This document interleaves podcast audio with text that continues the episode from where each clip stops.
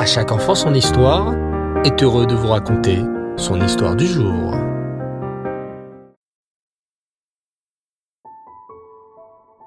Bonsoir les enfants, Erev Tov et Shavuatov. J'espère que vous allez bien et que vous avez passé un très très beau Shabbat. Baou Hashem. Ce soir, et comme tous les samedis soirs, tous les Motsai Shabbat, nous allons raconter une très belle histoire sur le Baal Shem Tov. Écoutez bien. Le Baal Shem Tov partit une fois avec ses chassidim, ses disciples, en route vers un village lointain pour leur apprendre la confiance en Hachem. Lorsqu'ils arrivèrent dans le village, l'aubergiste, nommé Shlomo, un homme âgé au visage bienveillant, les accueillit avec un grand sourire. Soyez les bienvenus dans mon auberge, leur dit-il. Le Baal et ses chassidim s'installèrent et passèrent la nuit dans l'auberge.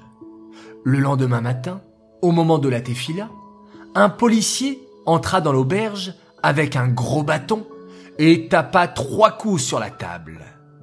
Puis il sortit de l'auberge sans dire un mot. Les chassidim se regardèrent très étonnés.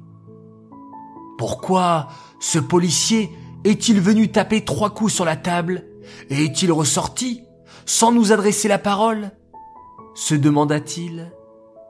Ils regardèrent le maître de maison Shlomo. Celui-ci avait le visage souriant, comme d'habitude, et ne semblait pas perturbé par la situation. Ils terminèrent leur tefila. Une demi-heure plus tard, le policier entra de nouveau dans la pièce avec son bâton et tapa trois coups sur la table. Puis, il ressortit sans prononcer une parole. De nouveau, les chassidim se regardèrent, de plus en plus surpris. Mais Shlomo, lui, avait l'air tout à fait calme et souriant.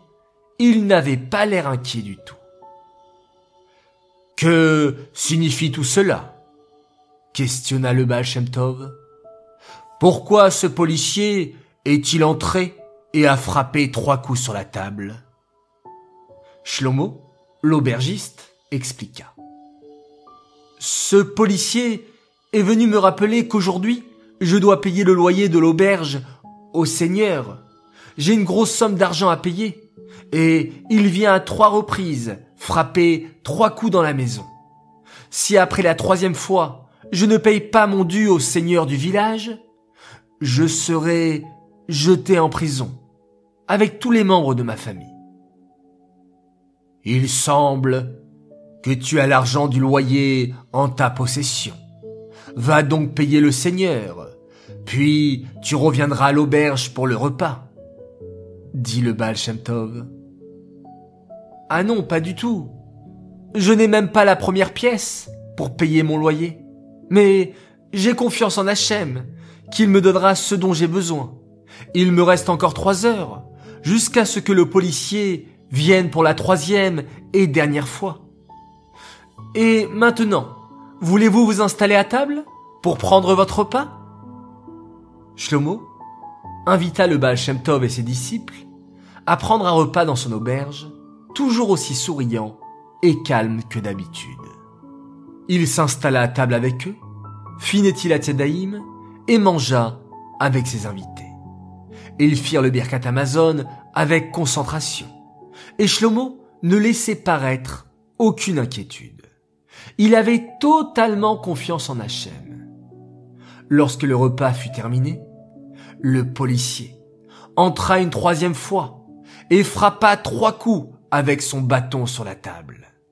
C'était le signe que le dernier délai était atteint pour payer le loyer au Seigneur. Shlomo, toujours souriant, se vêtit de ses habits de Shabbat et sortit de l'auberge. Il n'avait toujours pas la première pièce pour payer le Seigneur, mais il était absolument certain qu'Hachem lui viendrait en aide. Alors qu'il marchait sur la route, un grand carrosse s'approcha de l'auberge et un homme en sortit. Il interpella Shlomo. Bonjour, je suis venu te proposer de t'acheter toute la liqueur et les vins que tu fabriqueras durant l'hiver prochain. Je te propose 700 roubles pour cette affaire. Shlomo répondit.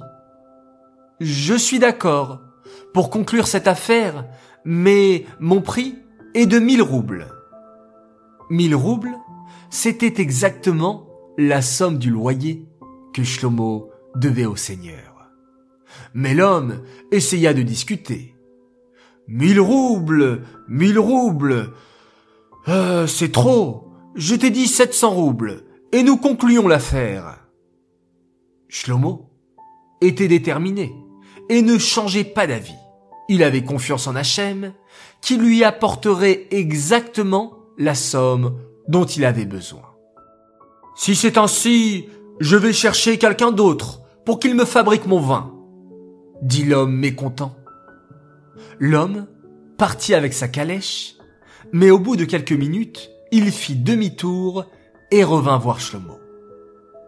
Bon, j'ai changé d'avis.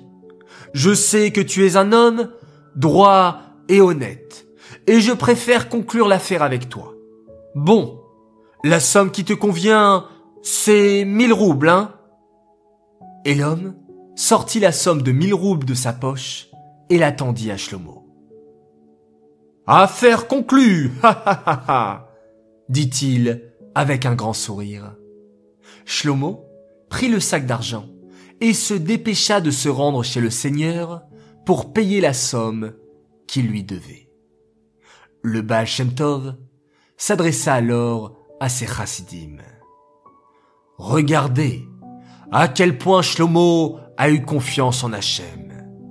Maintenant, vous pouvez comprendre la force du bitachon en Hachem, de la confiance en Hachem. Alors nous aussi les enfants, de cette belle histoire du Baal Shem Tov et de Shlomo, ayons toujours une grande confiance en Hachem et à chaque problème qui se présentera à nous, nous aurons certainement et rapidement la solution. Cette histoire est tout particulièrement dédiée les Nishmat, Chava Gomara, Bat Baruch, Aléa Shalom. J'aimerais souhaiter également ce soir deux grands Mazal Tov.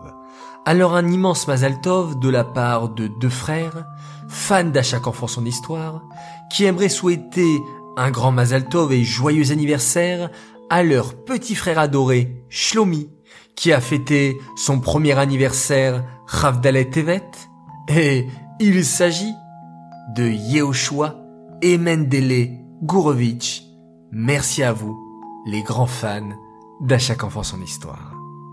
J'aimerais aussi, pour mon deuxième Azaltov, souhaiter un grand, joyeux anniversaire pour Yosef Benayoun, un tzaddik qui a eu trois ans le 21 Tevet, et en l'honneur de sa coupe de cheveux, ses frères Aaron, Lévi, Réhouven et Mendel, ainsi que sa petite sœur Tipora, tenaient à lui souhaiter un grand Mazal Tov, ainsi que ses parents qui l'aiment énormément. Les enfants, à tous, Shavuatov, prenez beaucoup de force, une nouvelle belle semaine arrive. Hachem nous prévoit plein de belles choses, plein de bonnes nouvelles, plein de surprises. Alors, rêvons, pensons bien, et nous allons voir une semaine remplie de joie. Sur ces belles paroles, je vous dis Laila Tov, bonne nuit, et on se quitte en faisant un merveilleux schéma Israël.